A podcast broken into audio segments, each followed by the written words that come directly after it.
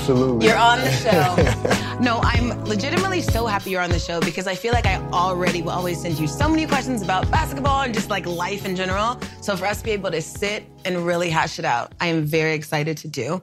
You have seen so much. You've won so much. Though there's much to discuss. Obviously, I want to begin with the Warriors.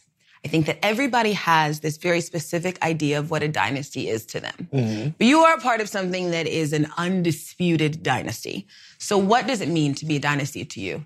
Well,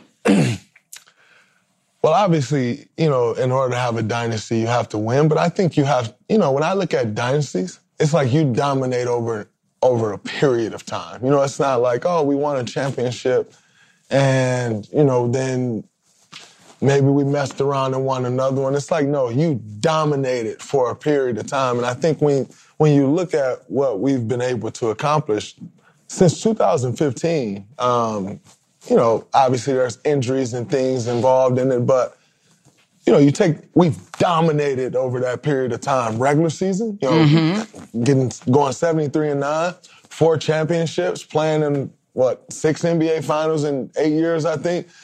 To dominate a period of time, I think that's a dynasty. You can't just win one and say, or, you know, get close and say we're a dynasty. Also, I mean, you're a dynasty because you literally couldn't remember the numbers. You're like 6 and 8, I think. It's just so many numbers. I don't know.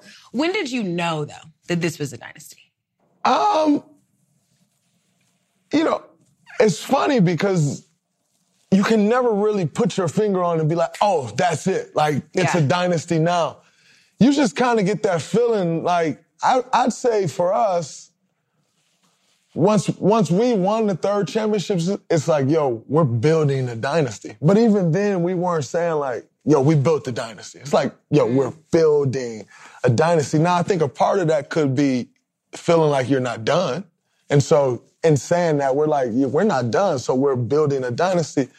And so maybe some people would say we were already a dynasty after 3, but for us, we're still continuing to build it. Now, it's dynasty. And now we know. It's dynasty. But, you know, I think that also speaks to this just kind of human idea that you don't know the gravity of a moment when you're in the moment. That's a fact. You know? That's a fact. Like, if you didn't feel after that, oh, this is what this is, because everyone else, I think, kind of felt that. But you got to sit back and say, okay, I know I'm a part of it, but what does being a part of this mean in the grand scheme of things? Absolutely. Well, I think, you know, when you're in it, I'll take you back to when we won our 1st championship. When we won our 1st championship, I remember sitting with, I think, 3D and RP Sekou Smith. And could have been Rick Fox. They were outside. They had the big trailer outside of Oracle Arena. We were doing, like, some media in the trailer. And they were asking me about the feeling. I said, well, the feeling was so amazing. My biggest fear is that I'll never have the opportunity to experience that again. And coming back to it now, it's like you're still always chasing that feeling. So once you win it once, like we won it last year, it's like, that's great. Like, that's the 4th one. But in my mind, I'm saying going from 3 to 4 championships, it felt like, for me, like going from 1 to 4, like that's how drastic the jump felt from going from 3 to 4. So in my mind, I'm like, well, what does 5 feel like? Like, I mean, that got to be a totally different feeling to feel 5. And so I think when you're in it, you're always just looking to chase that next thing, that next one, trying not to get satisfied with what you already have. See, that's interesting because I have been told that nothing will ever compare to the feeling of that 1st one. So even when you win, like 2, 3, 4, whatever, you're like, but it isn't hitting the same as that. That hasn't been your experience, though. No, it's nothing like the 1st one. Yeah. And because every one since, you're looking at the guys who won it the 1st time and looking at their reaction, right? And like, what I appreciate most about all of these championships since the 1st one is watching guys who haven't done it and how they're feeling, how they're reacting, watching them for those next 3 to 4 weeks and how they're acting out in the world and how they're moving around, like watching Andrew Wiggins' body language change. Like, that's what you get the most joy out of, watching Gary Payton walk around and say, I got my first ring before my dad got his first ring, career-wise. Like, that's what you get the most joy out of. And so I don't think, like, and when I look at all four of them, like, this fourth one, it was special because everybody counted us out, the injuries.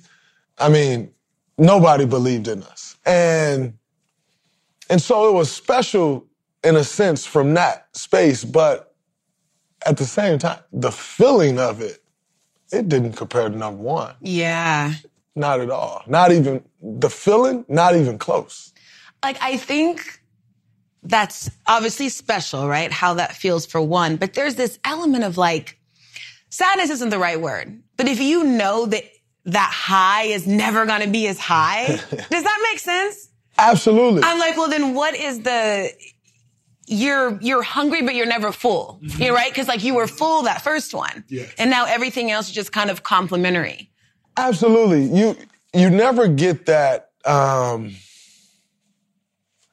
You never find that feeling of fulfillment through the amount of championships, right? Like, I think you end up finding the feeling of fulfillment through other things. And then the championships are like icing on the cake. Like, oh, and by the way, we've done these. Like, we did this, this, and this, and this. But it's never truly fulfilling. And I think, you know, maybe it's fulfilling when you're done and you can look back on it and say, oh, we did that and that fulfilled me. But while I'm playing, it's never fulfilled me. And it's a very interesting thing because it doesn't get any higher than that. And yet my number one goal is always to win it. Like, I want that feeling. But then once you win it, don't get me wrong, like, I don't take it for granted. But right after, it's like, oh, man, we got to go try to do this again. Yeah. And so it's never really fulfilling. So if you're already a champion, right, what are you trying to prove each year? That there's nothing anyone can do about it. And I think for us, for myself, that's been the goal. Like, you know, last year during the season, I'm like, yo, we're going to win the championship. And everybody like, why do you think that? Like, why do you keep saying y'all going to win the championship? Y'all won 15 games 2 years ago. Y'all lost in the two play-in games. Like, why do you think y'all going to win a championship? And I remember saying verbatim, well, it still has not been proven that when Steph, Klay, and myself are together the whole way healthy, that someone can beat us. And so until someone can prove that, I get such a blast out of proving to other people that there's actually nothing y'all can do about it. And you talk all this stuff about being old. You talk all of this stuff about they can't do it. And nobody has figured it out yet. That's what I think for me is like, it's kind of like you got this little gold shiny object dangling over people's head. Like, hey, you can't get this thing until you figure this out. It's close, but you don't, you can't grab it. Yeah. So if you were thinking about the four that you've won, right? I want you to name each one. Like, what did each one represent for you? The first one was disbelief. Like, it was like going into that year, like, yo, we got a chance to be good. And then we start playing. We're like, yo, I'll never forget, maybe 10 games into the season, we all looking at each other like, hey, we can win a championship. And so all of a sudden the mindset turns to like, yo, we can go win a championship. The 2017 one was like KD's first year. With KD coming here, you know, like, we cannot lose. Like, we'll never hear the end of it. He'll never hear the end of it. We got to protect our brother. We are not allowed to lose. And quite frankly, if I'm being honest, up until Christmas Day, we hadn't had it figured out. And after that Christmas Day game, I remember Kevin like, I don't know, like, I'm trying to take a backseat to Steph. And Steph like, dude, don't take a backseat to me. I'll figure it out. Go do what you do. And then from that point on, it was just a matter of like waiting on the date that we could win. Like, we knew we were winning. It was just a matter of the date getting there.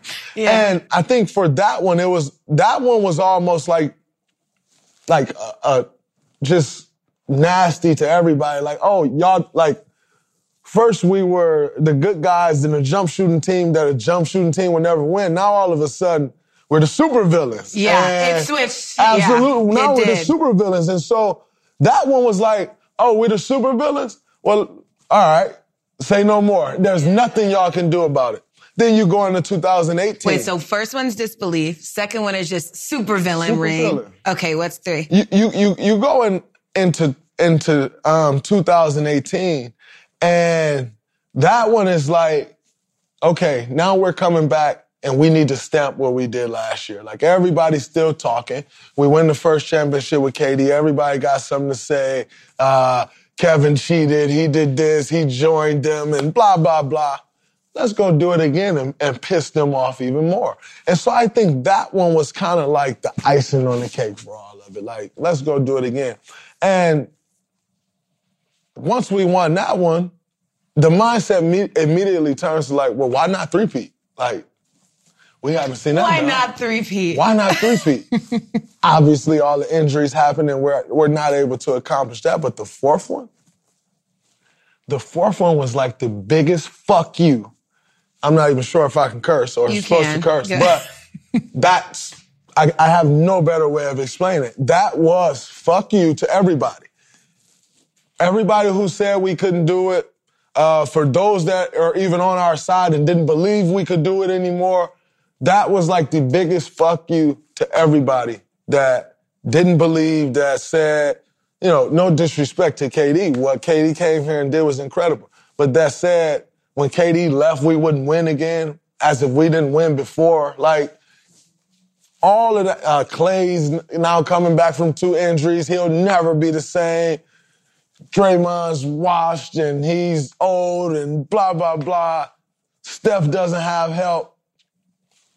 That was like the biggest fuck you to everybody, because Stephen A. did, but most people did not pick us to win. And that one was just like, shut up. Like, you do not have the right to talk anymore. Like, for all of you that said there was no chance, for all of you that are supposed to be experts that just don't get it, like, you don't understand what makes up the sauce, it was just like, you can shut up now. Thank you. Have a good day. What makes up the sauce? Number one, there's winners and there's losers. And I think people don't realize that. Like, just because you're talented doesn't make you a winner. Mm. If I'm being quite honest, most super talented guys are losers. A vast majority of them are losers. And so there's winners and there's losers. And you have to understand what makes up a winner. Why do you win? Like, what's burning inside that's winning? I think for us, what's been so great and successful for us is that that's always been the most important thing. And we're going to compete. And I think one of the biggest things that makes up is to never get rattled. Like, man, we go in these playoffs, and, like, we literally know down to the T. Like, we'll walk in the locker room and be like, yo, this one over. Like, we got them figured out now. They rattled. It's over. And you literally just watch guys shrink in the moment. Year after year after year after year. You watch guys shrink. And I think having that DNA of, like, just not shrinking in the moment and, like, welcoming those moments and never being rattled, that's a part of our makeup. And if I'm being honest, that has won us some championships. And I think that's really been driven by Steve. Like, I've never seen Steve in the playoff series rattle, ever. Never seen him rattle. And you take on that. And so I think, you know, like, that is the biggest ingredient, is just never being rattled by any situation, no matter what it is. You stand in there 10 toes down and you watch the other team fold. Because I'm telling you, I've watched teams get to 2 wins and fold, 1 win and fold. I've watched teams get to 3 wins and fold. But you can bet your bottom dollar, They gonna fold. Yeah. And you just gotta stay the course. And most people can't do that. They start bickering at each other. It's this guy's fault. It's that guy's fault. No, just stay solid. We'll be all right. Klay played bad last night. Oh, well. Yeah. Oh, man, Draymond was awful game three. Oh, well, nobody tripping. What are we going to do? Game four, Steph going to come out, carry the torch. We got it, no problem. Like the belief you'll always figure it out. Absolutely. Okay, I have like 80 million follow-ups because I thought that was fascinating. But what you said when you said talented people aren't, doesn't make you a winner just because you have the talent, just because you have the capability. I don't mean a name, but can you give me an example of what you mean by that? Well, because I think there's a lot of truth to that. Well, I think we see a lot of talented losers in this league. You know, you see guys that go out, score a bunch of points, put up great numbers. They may lose by 30 or win by 30 with those same numbers. I'm sorry, but if your numbers are the exact same and you lose by 30 and win by 30, you got to question what's going on with those numbers. Now, at times you can look around and say, didn't get much help, right? Like, and that happens. Yeah. But, like, you got to compete on the defensive end. No matter how talented you are, you got to compete on the defensive end. Because if not, you're going to get in a playoff series and they're going to single that out. You got to compete on that side of the ball. It can't just be about one side of the ball. We see a lot of that in this league. You know, we see a lot of guys when it's not going right, especially overly talented guy, start pointing the finger and blaming others. But you're so talented, and you're that guy. How you going to start pointing the finger now? Like, you can't start pointing the finger now because you're that good, right? Like, you are. That's what the hype says. That's what where you've been careless. But the moment it goes wrong, now it's that guy's fault and it's that guy's fault. Yeah, you're a talented loser. You know, and so, like I said, I've seen it year after year around this league. And quite frankly, if I'm being honest, guys get glorified for it. You know, they get glorified for, oh, man, look at the numbers, look this, that, and that. You get glorified for it, and meanwhile, I'm just sitting there watching like, yeah, that's cool now. When you get to them playoffs, that one gonna fold right there. I can see it from a mile away. I wonder, though, then is that something that can be taught, right? Like, is that who you are? Or can you be taught to be this winner? Can you be taught to not be shaken? Like, or is it there's the people that have it and there's the people that do not have it? Well, I do think there are people that have it, and I think there are people that don't. But I'll give you an example. Just 18 months ago, they were saying Andrew Wiggins was that. Very true. Everyone counted out Andrew Wiggins. Bust. Yeah. Lackadaisical. Don't compete. Just going to go score his points and relax, blah, blah, blah. We know all of the things that they said. So that would bring me to say either you have it and you just needed someone to pull it out of you, or it can be taught. Because that is one case study that everyone counted out. Mm-hmm. You don't hear a bad word about Andrew Wiggins nowadays, which is absolutely amazing. Like, makes me extremely happy. But either you've been around some other losers and it's contagious. And it's contagious and they couldn't bring it out. Yeah. Or it can be taught. Mm-hmm. I don't know. I think some guys do just have it. And like, that's your makeup, that's your DNA. That's just what you're about. There are others that it needs to be pulled out, and you got to constantly pull it out. But I don't know if it's on me to say whether he had it and we needed to pull it out or he learned it. Yeah. But it's one of the two, because that was not the sentiment around him 18 months ago. Absolutely. But and I agree with what you're saying, but just for the sake of the topic and the argument, right, to play devil's advocate here, to me, that is about situation, because somebody else might argue, well, he was able to become a winner because he's with you all. Mm-hmm. So there might be some people that feel like, okay, they have the talent, they have the capability, but they just literally don't have the situation. And I think there's just this balance between when is it the singular person and when is it the setting that that person is being put into, and can they thrive or can they not? Does that make sense, what I'm saying? I think 100% makes sense, and I think situation is important for everybody, right? Yeah. Like, you could take the best CEO in the world and you go dump him in an organization full of losers and people that don't work hard and people that don't understand the vision, and he's only going to be as successful as those people that's working underneath him. Yeah. Or she is only going to be successful as those people that's working underneath her. And so situation, I think that's important for everyone. Nobody in this league is going out there and winning games by themselves. It's just never happening. I think, one that I always talk about is organizations. Absolutely. No one ever blames organization. It's always the guy's fault. It's this kid's fault. It's that kid's fault. They can't figure it out. No one ever said that is a shit organization. Not specifically talking about Wiggins, but just saying in general, no one ever blames organizations at all. It's always even though they literally make the decisions. Yeah. Exactly. And by the way, when you do well, then they take the credit. But also sometimes I think that's by design. Well, 100%. Yeah. Absolutely. Yeah, it's by design. Absolutely. Yeah. So I think situation is important for everyone. Now, in saying that, though, it's not like Wiggins came here last year and we up and won a championship.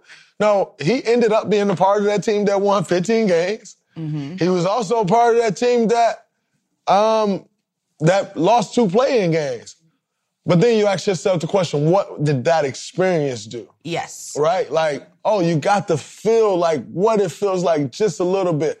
How did that push you for that next year, right? Mm-hmm. And so you're also kind of a victim to circumstance as well. Sometimes it works in your favor, sometimes it doesn't. And I think, in his case, okay, it worked in his favor, but it wasn't like it was the championship team of old and he was just plugged in. And we had to rebuild a championship team and go do it again. And he was a huge part of that. So I can't sit and say that it was situation, because every team, every year, has its own challenges, and no one's situation is just the same where you can be plugged in and you just go win. We've seen that done before, years and years of people trying to go to the team and win, and it don't work. So you have to build that thing, and I can't say it's just situation, because if that was the case, way more people would be champions. That's fair. It's like, can you come in and kind of make the environment adapt to you? Absolutely. Like, can you thrive within that situation? Fair. Absolutely. I don't know if you're a person that thinks about history and where you stand in it, but if you are, do you ever think about what y'all's big three, right, of you, Steph, and Klay, means in the broader sense of basketball? I do think about it at times. Because I understand it from the ground up, right? Like, I understand it from laying the first brick, showing up 8 weeks before training camp as a rookie. Mm-hmm. And Mark Jackson has his entire staff, Darren Erman, working with us on defense. Like, we're spending hour and a half, literally on defense, not touching the ball, because they were 29th or 30th in the league in defense the year before. And they're like, we're going to be a top 5 defense no matter what. And we're spending an hour and a half on defense. I can still look back and understand and see, like, those first bricks being laid, where the game of basketball was then and where it is now. But in understanding every step along the way, how it was changing all of a sudden. Like I said, I will never forget. And Charles was a big culprit. Jump shooting teams can't win championships. They will never, you live by the three, you die by the three. Blah, blah. When's the last time you heard live by the three, die by the three? Right? And so that's the Steph and Klay thing, right? You live by the three, you're going to die by the three. Them brothers ain't dead yet. Mm-hmm. It's been a long time coming now. Yeah, it's long lived. Right. Also, everybody's shooting three, so it don't look like they're going to die no time soon. Yeah, yeah. Okay, so you got that. When I came in the league, there was this word being tossed around and I was labeled it. And it was almost like a death sentence. And it was the word tweener. When's the last time you heard the word tweener? Yeah. It's not a thing now. But it was absolutely a thing. It was a death sentence. I mean, I would never forget. And you didn't want the label. No, it was awful. Yeah. Now they're looking for tweeners and they don't call them that anymore, right? And so it's like, and understanding why did that change? Well, no one will ever say your favorite power forward wasn't dribbling the ball up the court before I started bringing the ball up the court and running the offense. Nobody's ever going to say that. Probably because I'm just that hated man and it's okay. But if you won't say that, just know I know you don't know basketball, and that's okay too, because we all can't know basketball. I always talk about that, like everyone doesn't know basketball. And so if you can't go back and look back at NBA basketball, if you may have missed what you were watching, we'll just say you may not know basketball, and that's okay. So then, not doing a ranking situation, but when you think of like those other top big threes, I think something about you all is you did genuinely change the way the basketball was played. But what are the other big threes that you're like, okay, they might have us though because of what they were able to do? Well, I think... because I'm just so interested in the story that history will tell about the Warriors is going to be fascinating to me. I think it's going to be incredible. But when I look at other big threes, I don't necessarily look at them and say, oh, man, they have this on us or they have that on us. Because quite frankly, I think it's just, it's almost impossible to compare. Like, if you look at the Lakers, everybody's going to say Shaq and Kobe, right? Like, but Derek Fisher was so important to those teams, and they couldn't win without Derek Fisher. Yeah. Is that a big three or is it not? Because Derek Fisher wasn't averaging as many points as, say, Shaq and Kobe was averaging, right? And so you look at, but then you look deeper into the Lakers' history and you talk Magic, Kareem, big game. Yeah. Like, I mean, I love our big three, right? Like, it's incredible. And what we've done is absolutely amazing. But Magic, Kareem, and James Worthy, I'm sorry. Yeah, it's like I'm probably going to pick Magic, Kareem, and James Worthy. Like, I mean, that's just a totally different animal. But I mean, that's not a bad one if you're right, you know. You look at they earned that. Like you look at D-Wade, Bron, and Bosh, and it's like I wouldn't necessarily pick them over us, but as a basketball mind, if you said, well, we're gonna put these three up against each other, I'm probably gonna pick them. Not because I'm surprised to hear you say that. Not because I think they're better than us, though. Yeah. But Bosh is 6'11".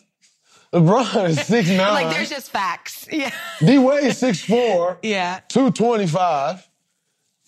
Physically, they got us overmatched. Now, so as a basketball mind, I'm saying, oh, I'm picking up. But then that's where also on the flip side of basketball minds not understanding all that goes into it, right? Mm-hmm. And so with all that goes into it, the mental toughness, not bending on each other, not pointing a finger on each other. Like, you know how many times I've went into the media and like tried to take blame for myself to like take the blame for Steph and Klay? Mm-hmm.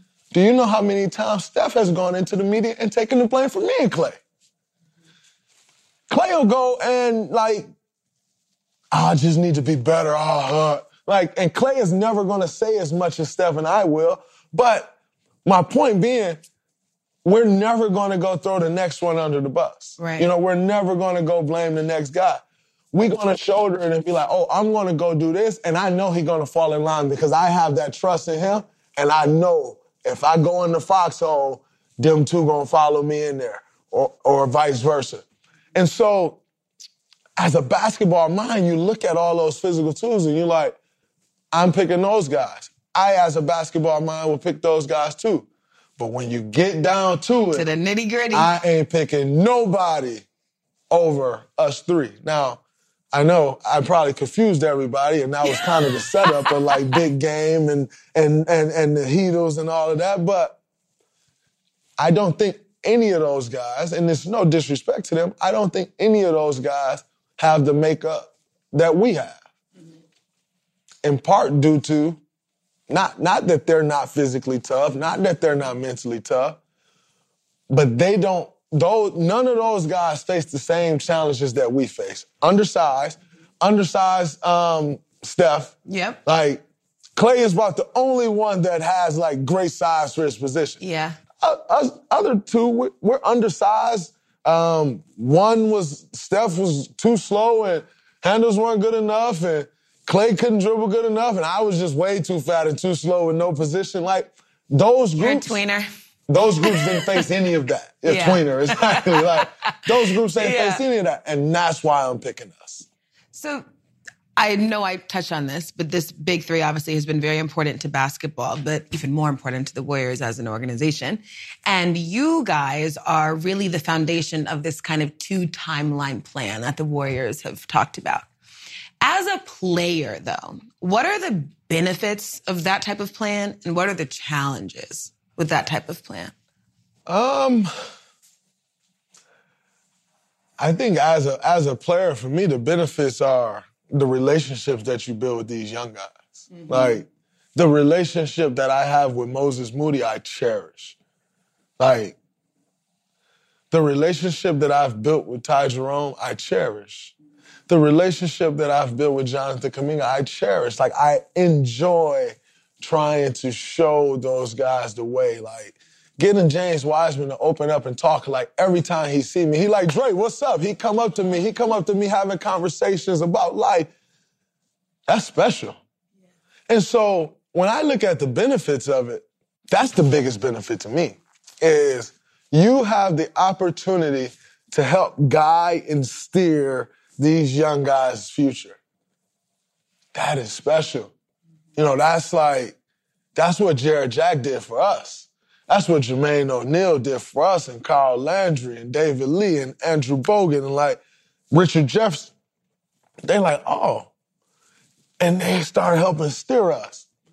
I get so much joy out of trying to help steer these young guys and show them that, nah, you shouldn't do that. You should do that this way, or think about this way. Not necessarily that you should go, but maybe just think about this way. And then if you think about it that way, tell me what you come up with. Yeah. You know, right? Like, allowing them to have their own brain, but teaching them how to think, teaching them how to process, teaching them how to watch film.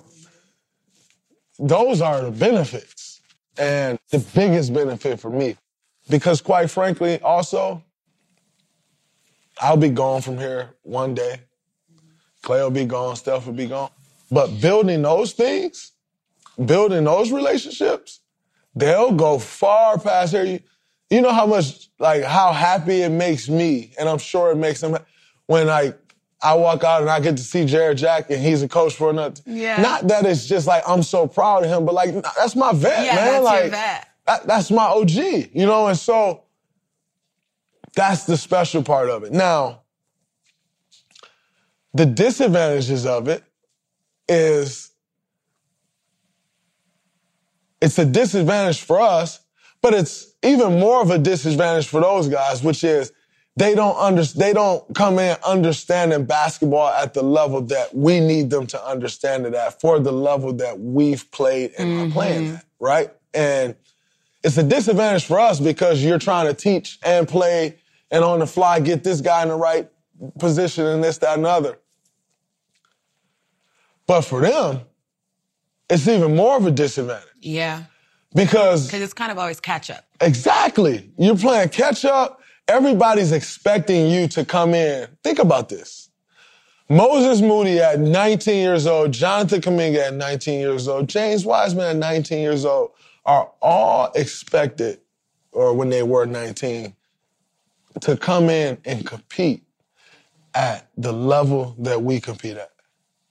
We compete at a higher level than your favorite player in the NBA. Yeah. Yet those guys come in and they're expected right away, or stick out like a sore thumb, yeah, that you're supposed to be able to compete at the level that Steph competes at, and that you're supposed to be able to shoot at the level that Klay shoots at, right? And you're supposed to be able to defend at the level and understand the game at the level that's impossible. Right. It's impossible. But that's what they're up against. And no one has compassion for them, right? No one, they get, oh man, those young guys aren't ready, blah, blah, blah. Right. It's like, no, you're here, like, buckle up. Man, like, yeah. No one has compassion for them. No one says, Jonathan Kuminga's the 7th pick. You look at just about any other 7th pick, they're going to a team that stinks. Yeah. They're going to a team that ain't won, that's probably lottery every year trying to figure it out. And guess what? They get to go there and shoot all the balls and grow through their mistakes and get better as a player and improve, not on national TV, right? Like, you make it one national TV game a year on League Pass, which League Pass is great, but it's not national TV. Yeah. Like, and, you know, Jonathan's experience is much different than what you would think. James Wiseman, number 2 pick. Yeah. Is getting judged at a championship level in year 2. They also got lucky, though. Well, I mean, I think you create your luck. And the work that they put in, they created their luck. I'm saying they got lucky that their experience was with the Warriors, that they learned how to be winners, that they were able to do all that. It's hard, but the hard paid off. But it's twofold, though, because if you ask most people in sports, they would tell you that Jonathan Kuminga still hasn't learned how to win.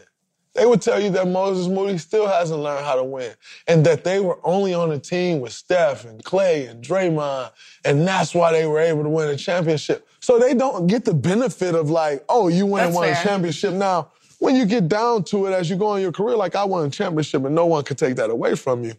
But they don't get the benefit of like, oh, you know how to win because you won a championship. They don't get that. But for an early pick, I'd rather be with the Warriors. Is what I'm saying. That's where the luck aspect comes from. I mean, in a sense, yes. But what about when you're getting bashed every single day at 19 when it ain't looking so good? Yeah, it looked great at the end when you're hoisting the trophy. But what about everything that you've been going through all year because everybody expect that you're with number 7 pick and you're just supposed to figure it out right away with this championship team? Like, what about all of that you go through? And so in the end, yes, it pays off. But while you're going through it, it never feels that way. Like, when you're going through it, it's just like you can't catch a break. You almost feel snake bitten. You're going to miss a rotation, dude. This stuff happen. This game happening so fast. Yeah. Like, JK, you're going to miss a rotation. I'm sorry. There's no way you're going to see that coming. This game is happening so fast. But he's judged like, I missed the rotation. Right. And so I think it's a twofold thing, and as much of a disadvantage as that could be for us at times, it's an even bigger disadvantage for them, and no one has compassion for them about it. No, that's fair. When you were explaining that, though, you said, you know, there's going to be a day that I'm not here. Is it hard for you to say that, like, there will be a day that you maybe aren't a Warrior? No. No? No, because, quite frankly, the writing's on the wall, and I understand the business. And we tend to get into this mindset of someone owes us something because of what we've accomplished. But those someones on the other side don't feel that way. So you'd be an idiot to walk around feeling that way. Like, I feel like you're just setting yourself up for failure. You're setting yourself up for heartbreak. You're setting yourself up for disappointment, as opposed to saying, no, let me learn this business. Let me understand the business side of this. And if you understand the business side of it, for me, when I say the writing on the wall, that's what I mean when I say the writing. I understand the business of basketball. I spend a lot of time, like, talking to Rich Paul, like, about the business, and learning more and more and more about the business side of things. And if you spend your time doing that, which I think all should, like, I think it's crazy to be in the business and not understand the ins and outs. Like, I mean, but it's very common. I don't get it, but it is very common. But if you don't get to know the business, then you can be blindsided and be like, oh, man, everything I've done there, I thought I'd be there forever. I, quite frankly, I don't think I will be.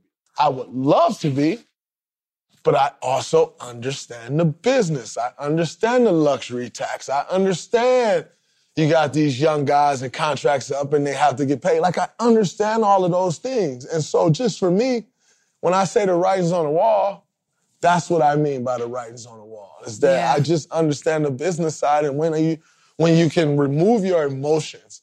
Because there was a time where I was very emotional about this. And I couldn't have this very conversation with you about this topic. I was very emotional, but I had to take a step back and say, let me take a step outside of this and remove my emotions and let me put my thinking cap on. Let me put my business cap on. And when I put that business cap on, it was glaringly noticeable that, hey, dude, you'd be an idiot if you're about to go into this emotional side because just look at the business, look at the books. And if you look at the books and you look at the business, you get a better understanding. Now, are there ways around that? Could that possibly change? Absolutely. Would I love to be here? Yes. But in looking at the business for me and my understanding, I just don't think so. When was that time? You said there was a time that I was emotional. I couldn't have had this conversation, and then I learned to, like, remove my emotions. Last summer, after winning the championship, I was very emotional about it. How so? I was just upset because one side of me is looking at the business side like, I don't know how this is going to play out, and I don't think I'm going to be on the right side of the way this plays out. The other side of me is looking at like, man, I've won 4 championships here in 10 years, an organization that couldn't beat my high school team for years. Like, I should be here, and they should commit to me as long as I'm playing because of what I've done here. And, like, that's the human side of it, right? Like, that's the competitive side. That's the we've had success and I'm feeling myself a little bit side, right? But I knew I had to take a step outside of that if I really wanted to understand. And so I just spent the time and, like, tried to remove my emotions from it. And when I removed my emotions, I was able to see a different side of it. But I was real emotional about it at first. Yeah. Very emotional about it. So when you're talking about it, it's like you're like, I was very emotional. I remember vividly last summer you were emotional. How did that play out in your life? I think it played out in my life. I have a very close relationship with Bob. And I think Bob could tell you. Like, he's like, Bob, he was emotional. Bob would tell you, like, one day my conversation was like, ah. And like a week later, my conversation probably looked like this. And he's like, and he said to me, he's like, yo, what happened? And I was like, oh, you know, I just had to, like, do some thorough soul searching and like think about this stuff and, like, really open my mind to what's in front of me and not sit here and think about it from the standpoint of I've accomplished this and we've done this. And we're owed this. And I said, once I stepped outside of that, like I said, it was very easy for me to move to where I am now once I removed my emotions about it. Which is a journey and like a learning experience always. Absolutely. It's probably never completely over, but you always can get better and better. But you're learning about yourself your entire life. 100%. Yeah. And you know what's crazy is, over the last few years, I've done a lot of learning about myself, and I feel like I had some years where I stopped learning about myself. And sure enough, during that time, I kind of stopped liking myself, you know, like, because I wasn't getting better. I felt very stagnant. I felt like, just like, just in one spot, not growing, like. And the reality is, if you ain't growing, you declining. Yes. And so I just didn't feel like I was doing the work and, like, kind of getting lost in this revolving door that we all live in the sports world. And, like, man, like, you got to lock in and focus and, like, read more and, like, start back doing the personal work. And, like, I've enjoyed it, but it's a journey. Do you like yourself now? Oh, I love myself now. Like, I feel like I've grown so much. And don't get me wrong, I've always loved myself. Like, trust me, there's no shortage of love for me. Trust me. But no, I feel you're like, when I You're like, when I would sit and think about who I was, I just didn't know, is this a person I want to be around? Exactly. Yeah. Exactly. And it's like, you know, for like, I thoroughly enjoy myself and like, but on the other side of that, I thoroughly enjoy working on myself. And so I feel like because of that, I'm constantly growing and learning. And that's fun. And it's challenging. And, like, there's something to wake up to every day and, like, do, you know, and, like, chase after and, like, just be on this constant journey of, like, being your best self that you can be. And so I enjoy that. And with that comes a ton of mistakes, like, daily mistakes. But I enjoy working through them. I get no better feeling than like feeling like I'm working through some of my mistakes and like coming out on the other side of them. There's no better feeling because I know and I understand the time that I had to spend in order to do that. Yeah. And I know, you know, that daily work and that understanding of who you are and the mistakes you make and how you can become better is something that I know that you take really seriously. And something that I know that you were really working on reflecting and about who you can be and who you have been. And I know obviously when the Jordan Poole video came out, there was a lot of chatter about that video. But when you watch that video, how do you feel about yourself? Well, when I watched the video, when that video first came out, I watched that video all day. Go to it, watch it over and over again. Leave it, go do something else, come back to the video, watch it again. Because that video had me form an opinion about myself. And I was sitting there, and as someone who was involved in the incident, I totally forgot, in watching that video, everything that went on. Because in the video, you watch an audioless video, you watch a 3-second clip of me walking up, and I swing, and like that's what you see. That video was put out there like that to portray me the exact way it did. Does that mean I was not wrong in what I did? No, that does not mean that. 100% was the wrong reaction. But in everything, there's also a full story. I don't care to share my story. One day I will. It ain't the time nor the place, nor do I care to share it. I care more about figuring this team out and trying to win. But one day I will, because there's always a time. But what I figured out in watching that video for all day is like, damn, this actually was what this was meant to do. Like, this was meant to form an opinion about me. And not give another side to it. Like, not even allow another opinion to be formed. This video was put out just like this. No audio. If we got this video, we got the whole practice, right? Like, we got everything, right? All you see is, what, 5 seconds? And so what I had to do is, number one, and because, like, once that release, I'm experiencing so many emotions, right? Like, I'm upset. Like, how the hell does this get released? I'm, like, going through hell because you're, I mean, just at the sole discretion of public opinion. And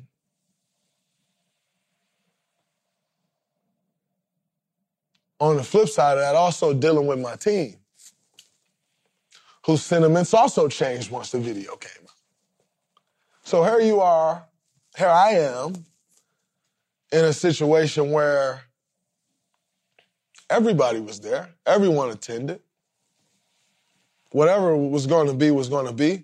And then the video comes out and everything changes. And so now I'm like, wow. But that's what this was intended to do. That's why this was released this way. And so in going through every emotion, and experiencing all the different emotions that I was experiencing, in order for me to even start to unpack this whole thing, I have to look at it from every point of view. Like, I can't just go in like, well, this is the point of view I'm gonna look at it from, and that's it. Like, you come out very short-sighted. Like, you come out with not all the facts. You come out with not a complete understanding because you didn't look at a complete picture. And so I had to start looking at this thing from like so many different viewpoints and trusting different people's viewpoints that I trust, you know, trusting some people's viewpoints that I don't trust, like, and just really using that to kind of dissect and unpack this whole thing. And in doing that, it really led me to some different spaces. But like I said, one of those spaces being,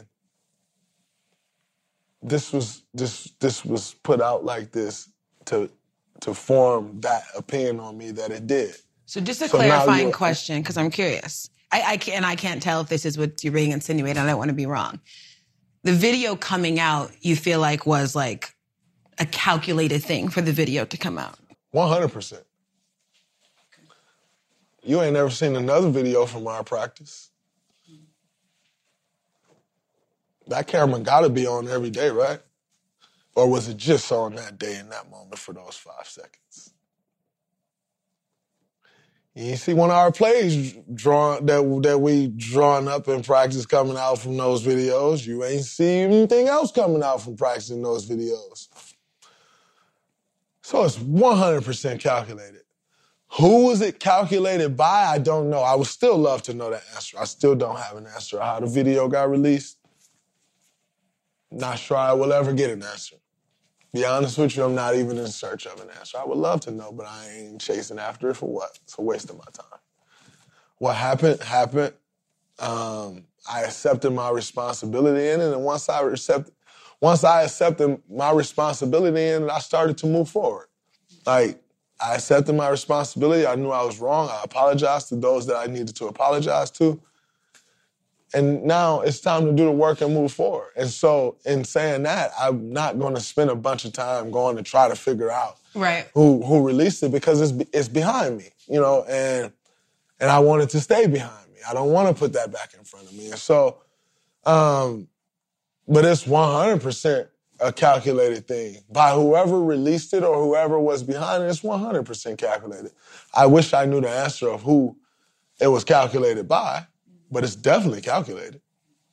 So with you, and I know obviously I listened to your podcast talking about, I saw the piece you did on TNT and like taking the responsibility of being wrong in the video, that what you did, you know, and I honestly don't really know the question to ask because we don't know what happened. And, you know, and that's not a thing you want to share, and that's totally fine.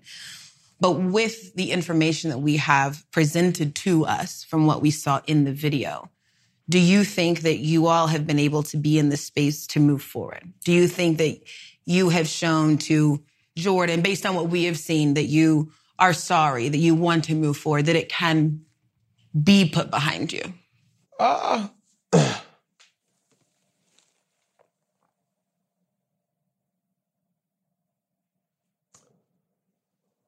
We go to work every day together. Our lockers are right next to each other. That never changed. We ride the same buses together. We change in the same locker room on the road together. None of that has changed. Did it change our relationship? Of course. Absolutely. That's still a work in progress. I'll always be willing to continue to do that work because I was wrong.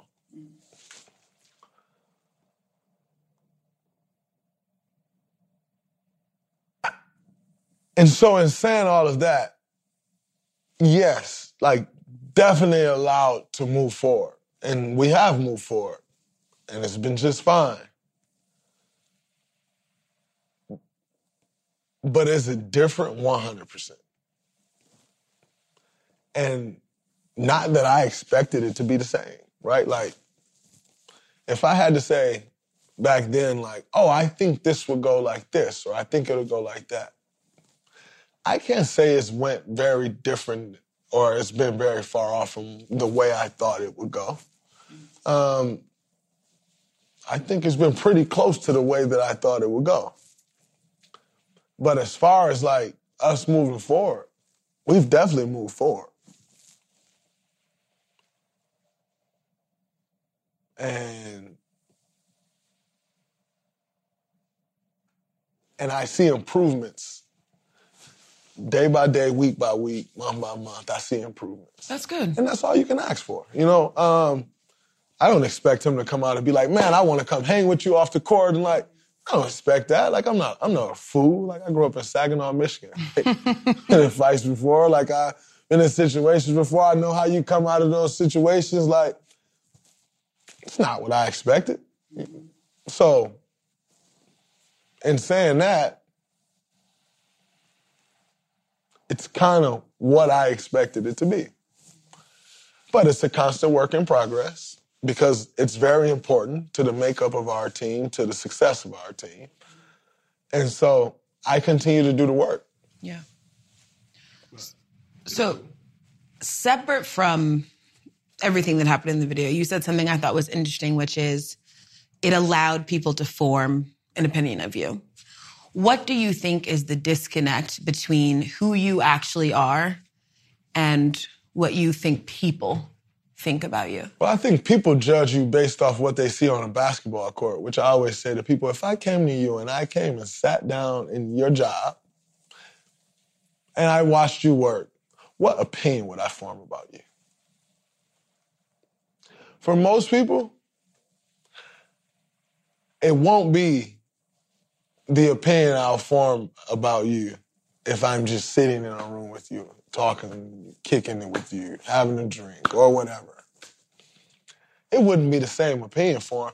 And if so, you probably suck at your goddamn job. If my opinion of you is going to be the same in everything that you do, like, then where's the separation? Is so you're not working hard. Like, something's not really adding up. And so I think what people do is they watch me work and then they form this opinion on who I am as a person. And it couldn't be so much further from the truth and really shows how dumb people are, that they form their opinion and think the same person that I watch take the basketball floor every night with the Golden State Warriors, that's who that guy is. Like, I have people like hitting my wife up like, oh, my God, I know he's beating you at home and he's beating on your kids. And I'm like, wait, that's what you took away from that? Like, what? Like, you took away that's crazy. From me getting into an altercation and my job in a very high testosterone environment. Like, you took away from that I beat on my kids and my wife? How could you possibly take that away from that? You know, and so the disconnect is basketball is entertainment. Although I play basketball to win, it's entertainment. And a part of who we are, entertainers, you have to be. Like, it's a show. We go out and we put on a show. Night in and night out.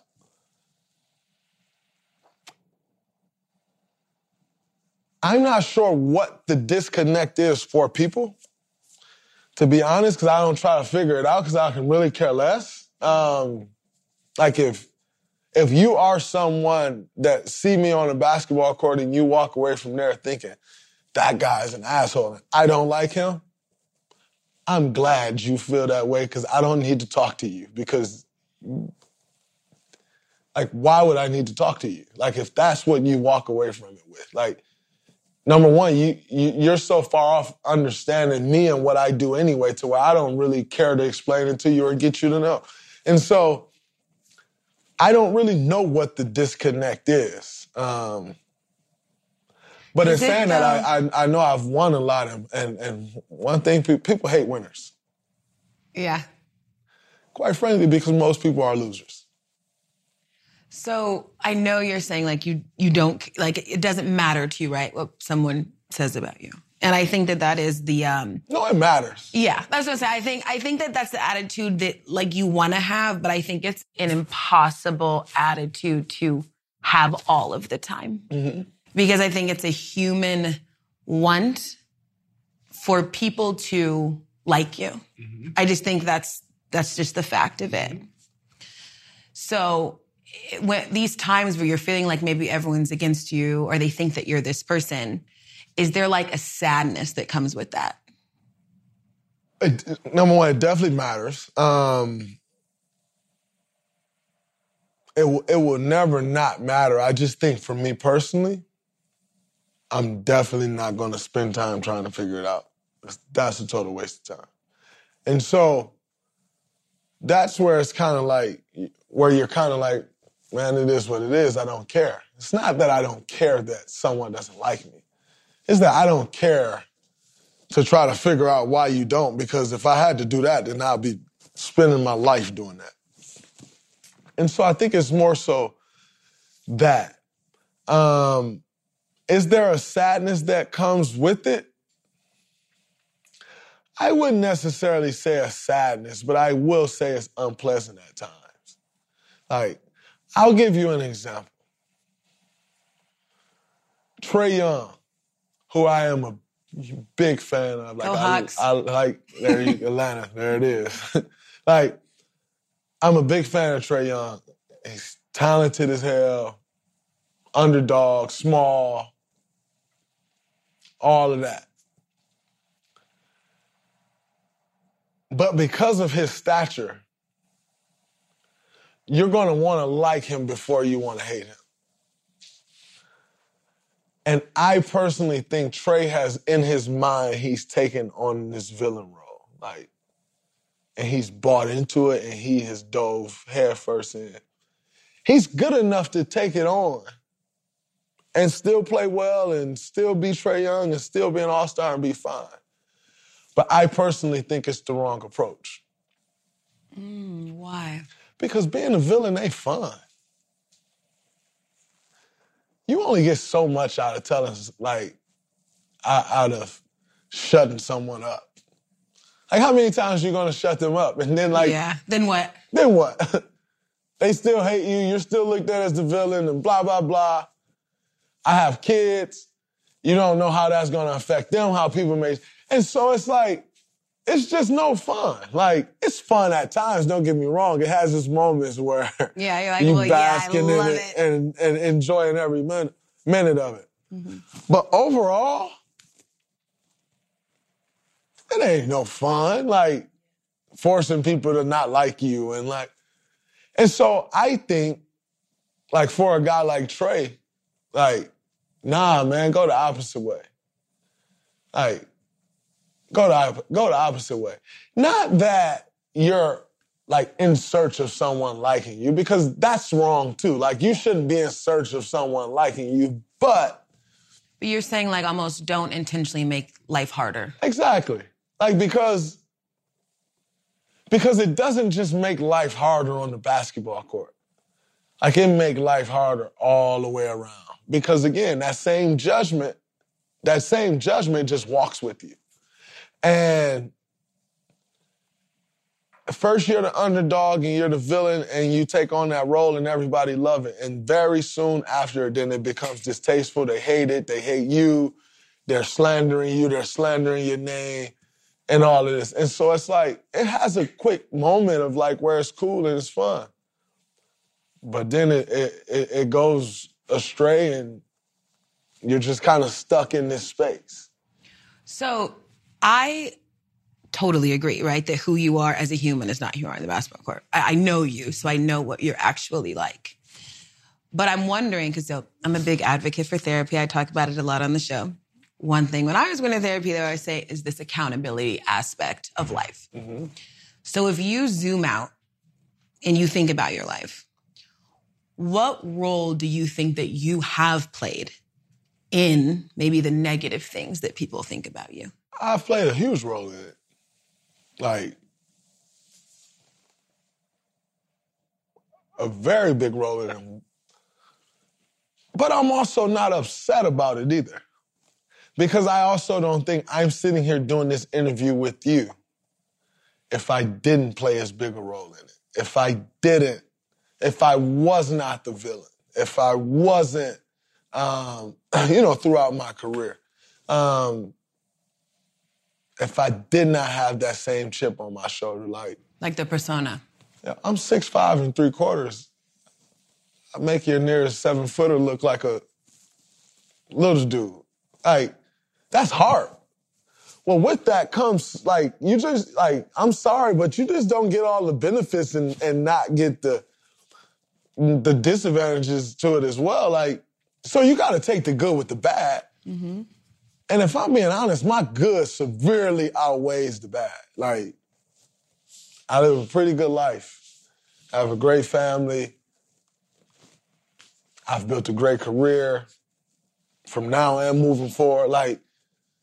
It's not like the bad outweighs the good. No, my good severely outweighs the bad. But in saying that,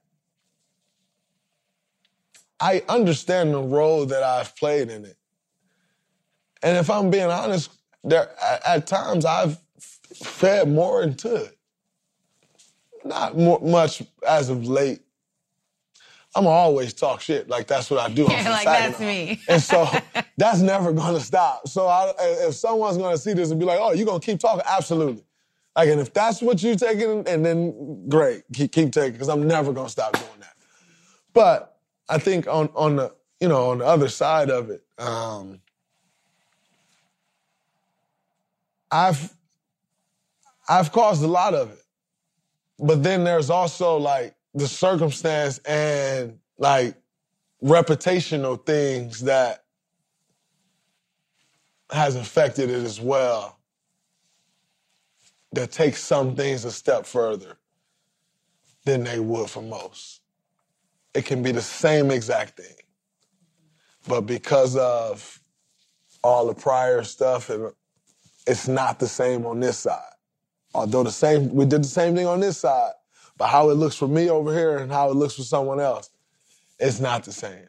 And that's, that can be challenging at times because that takes some maturity for you to understand and say, okay, it's not the same. But then you have to be able to be honest with yourself and say, why is it not the same? And if you can't be honest with yourself and tell yourself why it's not the same, it's hell. Because then you sit in this space of not understanding and not really believing what's right in front of you. And that's a tough place to be in. No, that's interesting. I just think it's interesting. You have that presence of mind to know that, okay, Trae, what you're doing, it's going to make your life harder. Mm-hmm. But you don't have the time machine for you to go back and say, Draymond, this way is going to make your life harder, Right. And it's just now you kind of become the thing that you would warn someone about. Does that make sense? 100%. Yeah. I think... in raising my kids, some of the things that I know that has made my life harder, I try to correct those things with my kids, the moment I see them. No, don't do that. And because I understand what that particular thing did to me or for me or against me. But then on the flip side, you're but that thing also is the reason this thing was created, or that thing is the reason I'm this way, and blah, blah, blah. And trying to understand that and, find that balance, mm-hmm. That's one of the everyday struggles for me in parenting. Mm. And knowing, you need some of this to get there. But some of this may come with that thing, and I know how that thing hurt me. So, then what's the right answer? What's the right thing to show? What's the right thing to teach? That's one of my biggest struggles as a parent that I feel I live with daily. Yeah. Oh, being a parent, I can't imagine. It's crazy. Yeah, it's just always every decision you feel you're making is the biggest decision because you're literally shaping the lives of these people that you love more than anything on the planet. It's like, I feel like it would just consume every single thing that you do. And that is the kicker, right? Like, having a kid, man, I always say, you'll say, like, y'all die for my mom. We all have said it. I know I have.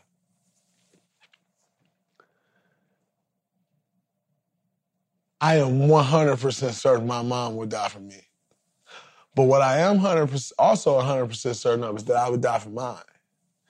That love as a parent is totally different. Totally different. And yet, it's hard, but it's so rewarding. Because like you said, you're helping shape the life. Like, I was talking about the rookies earlier, like how you can help guide them and help shape their future.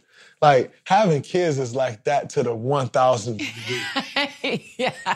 Yeah, like the 1,000,000th degree. But also I have to say this, so Jason Tatum came on my show last summer, I think. Yeah. And we're talking about him being a dad, and he said exactly, he was like, I now understand, like, the movie John Q. Yes. He's like, because in a heartbeat, I'm dying for Deuce. Like that, no problem. Like, yeah. Like, my kids, no problem. Mm-hmm. Oh, by the way, go enjoy. Like, have a blast. You'll miss me, and we'll miss each other. But in a heartbeat. Yeah. But that love is different, and it's crazy because when I had kids, I understood and understand my mom so much more than I did before. Like, there used to be things that my mom would get mad at me when I was a kid. And I'm like, man, that's like, why are you mad at that? Like, that's nothing. You're like, Mom, I get it now. I'm sorry. But like, you have a kid and you realize how tied into that kid that you are. Yeah. And like, the smallest thing they do, like, it hurts. Like, because you just, it more so hurts from the standpoint, I just don't want you to have to deal with X, or, you know, I don't want you to get hit by Y, because I know what comes if you get hit by X or hit by Y. And you're just hurt. In part, you just don't want to see them suffer or struggle or go through anything that's not great.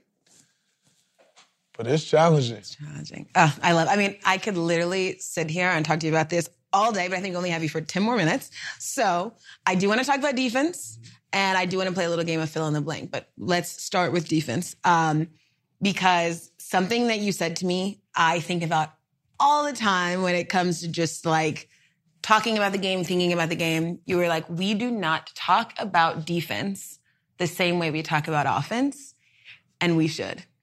Can you explain what you meant by that to the viewers? Well, I think when you look at the analysis side of basketball or highlights, let's just go highlight. How often do you see defensive highlights?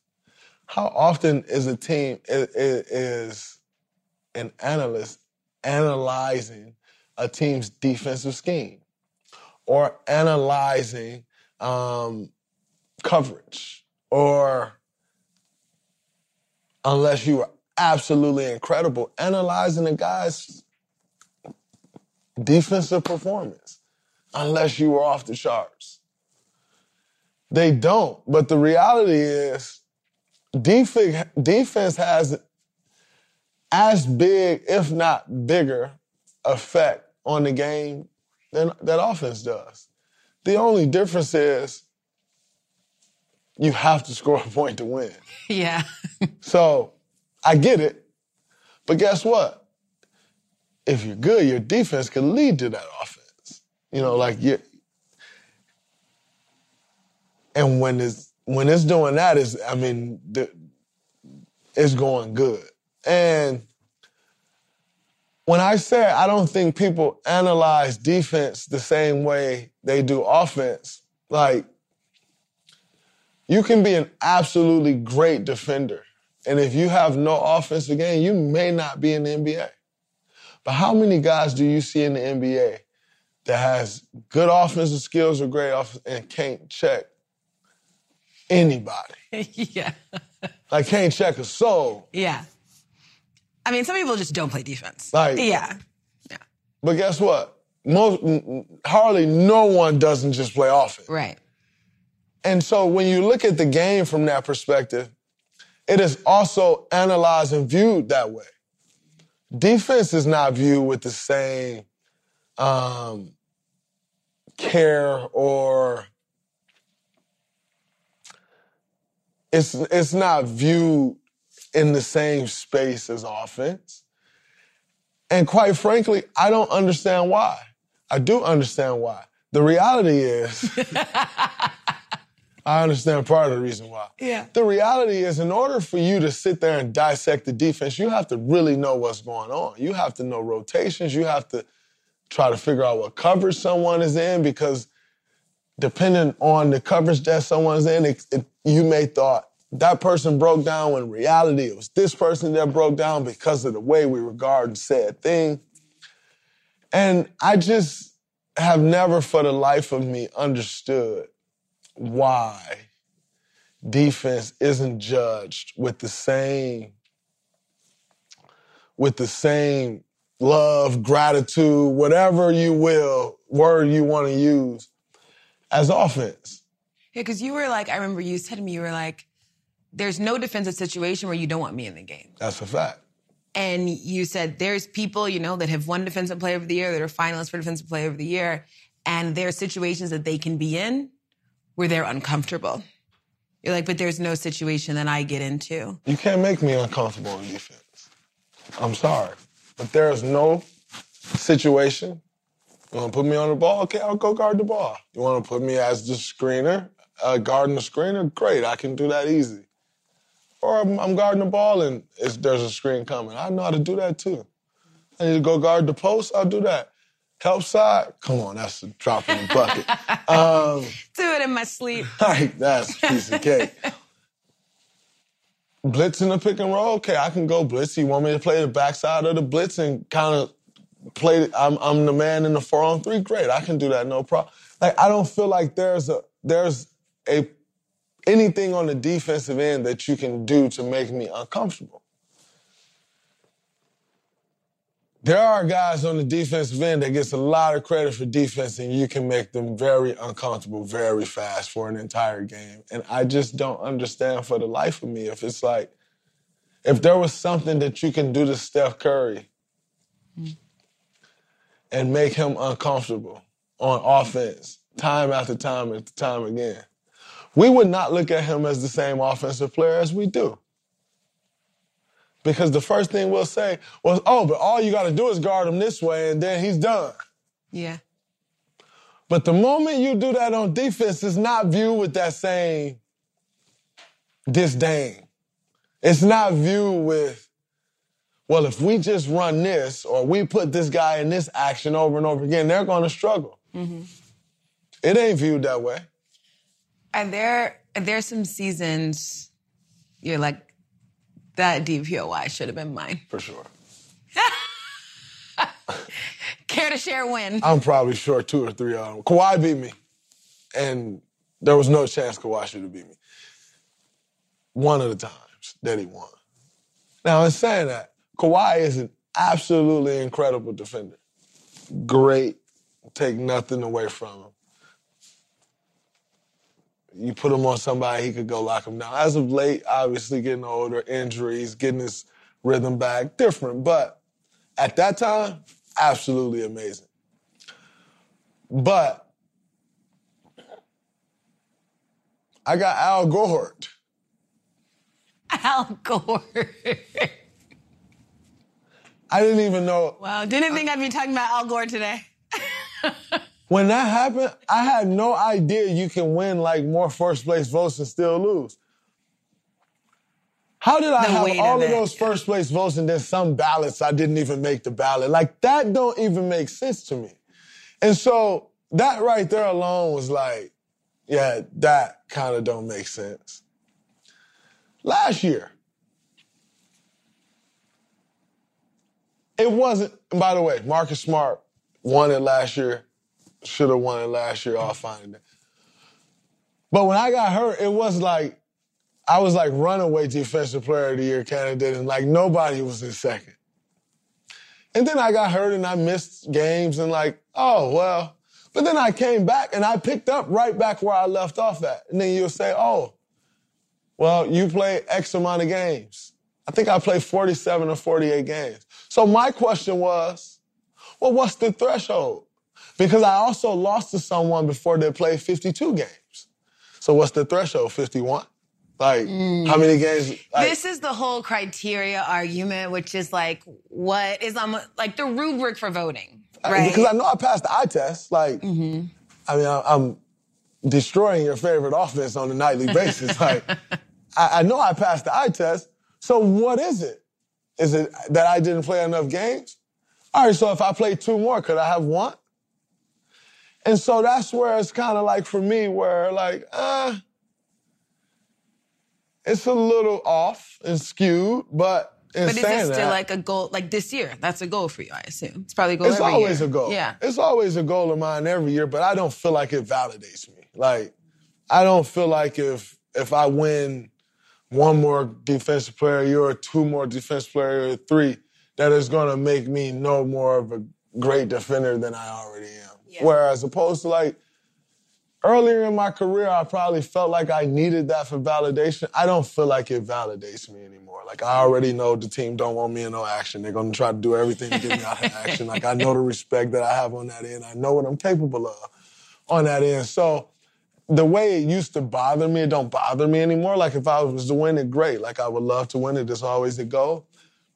But if I win it, nobody, I don't feel like nobody's going to say, see, and he's an even better defender now than he was. It's just a thing you put in your pocket. Exactly. Okay. Last segment, fill in the blank. You ready? This is why you can't touch Draymond. You end up here 3 hours. I'm like, I could keep on going. Okay. Fill in the blank. A fifth NBA championship would represent what to you? A fifth NBA championship would represent who? A fifth one. To even think about five is crazy. But I think a fifth NBA championship, like, I think if you had any doubt, it's just no more doubt. But I already feel like the doubt is gone. It's good. It'll represent even less doubt. It's less doubt. Okay, give me a good media answer here. You know you media Draymond. Don't give me Warriors Draymond answer here. The team that will give the Warriors the most problems this season is? The team that will give the Warriors the most problems this season?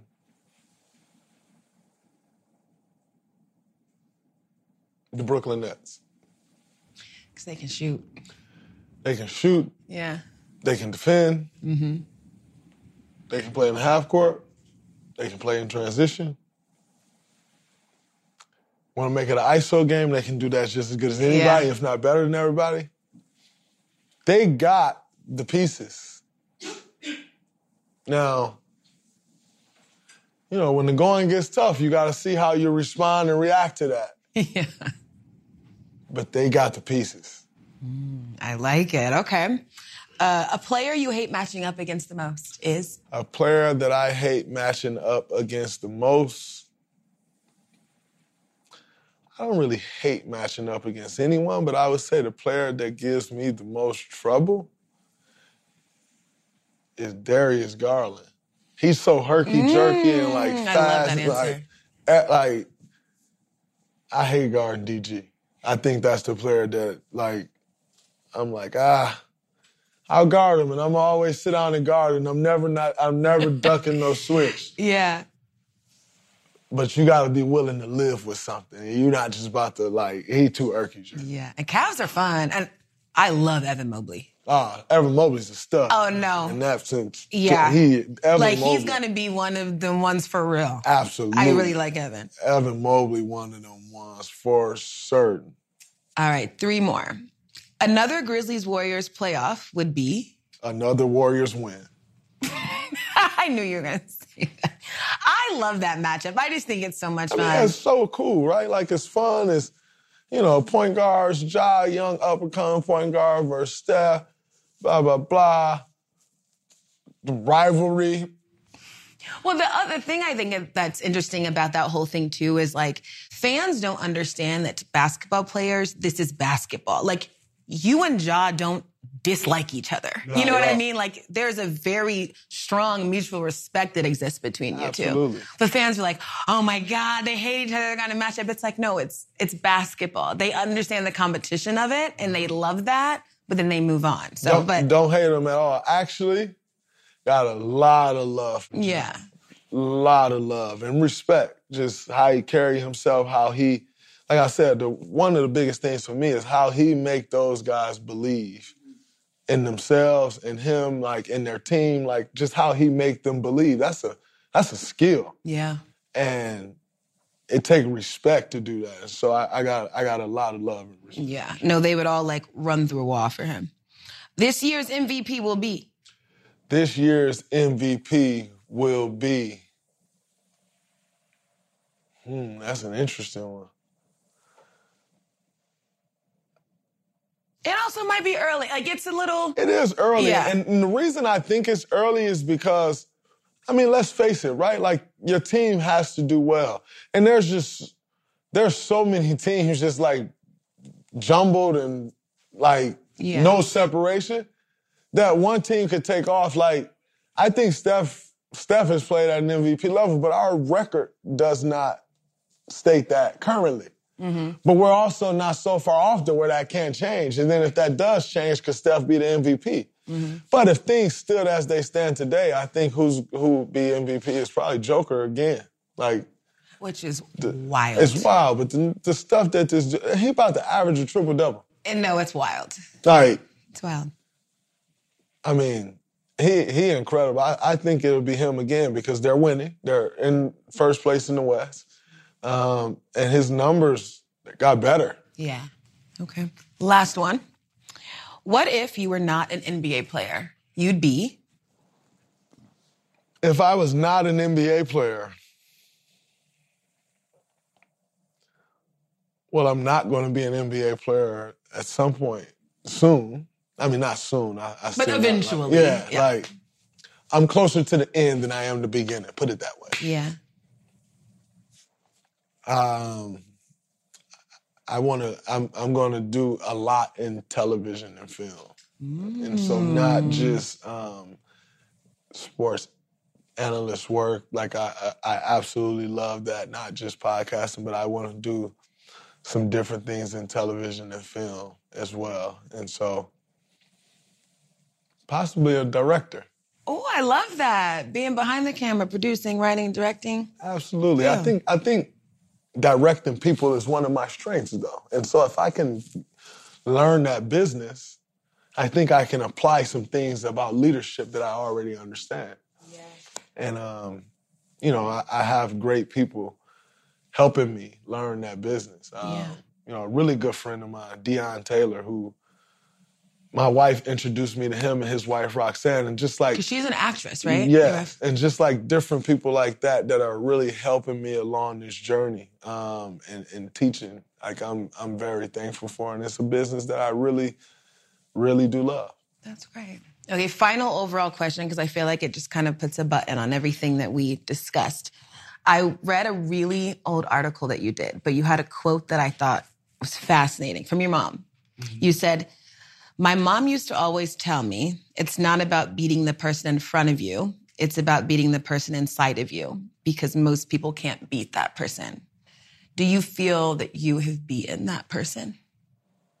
I have. And although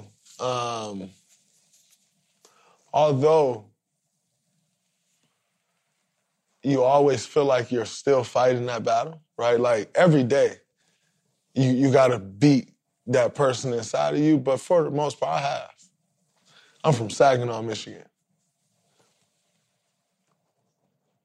There were so many basketball players from Saginaw that were better than me. There were so many basketball players around the world that were better than me. There aren't a ton that has achieved more than me. And in order to achieve that, I had to overcome so much self-doubt. Mm-hmm. Like, forget the amount of doubt that everyone else had for me, but the self-doubt that I had to overcome, I beat him. Because look where I am. Like, Math, who I'm super tight with, his dad has this saying, Odie, look at all the fun you had.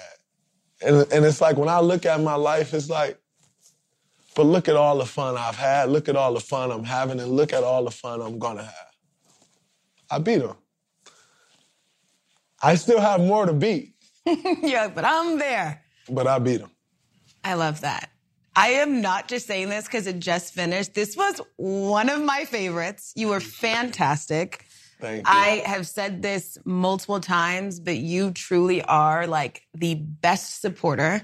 I appreciate everything that you've done. You answer all my basketball questions when I have 80,000. So I appreciate you doing this and just for being a good human and good friend. So thanks so much for joining the show. No problem. Appreciate it. Thank you. I appreciate you too. And you know, I am a big fan of everything that you have going and how you continue to expand, doing Thursday night football now and just like, and I think, you know, like everything that you're doing in sports is great. I look forward to your role carrying you outside of sports because you're that good at what you do. Like when there was an article that came out on you. Well, it didn't come out on you, but there was some article or rankings or something that came out. Or the list. and it was the list and like the backhanded compliment that you got. I can't remember the guy's name. It was like Paul or I don't remember the guy's name. But such backhanded compliments. But you are incredible. And what you put into your craft, it's big things coming for you. They're already happening. Good, Dre. But they'll continue to get bigger and bigger. And you got a fan in me. Oh, thank you, Dre. I appreciate you. Absolutely. Thanks for joining. Spent all night with all of us, you guys. No, thanks so much. Absolutely.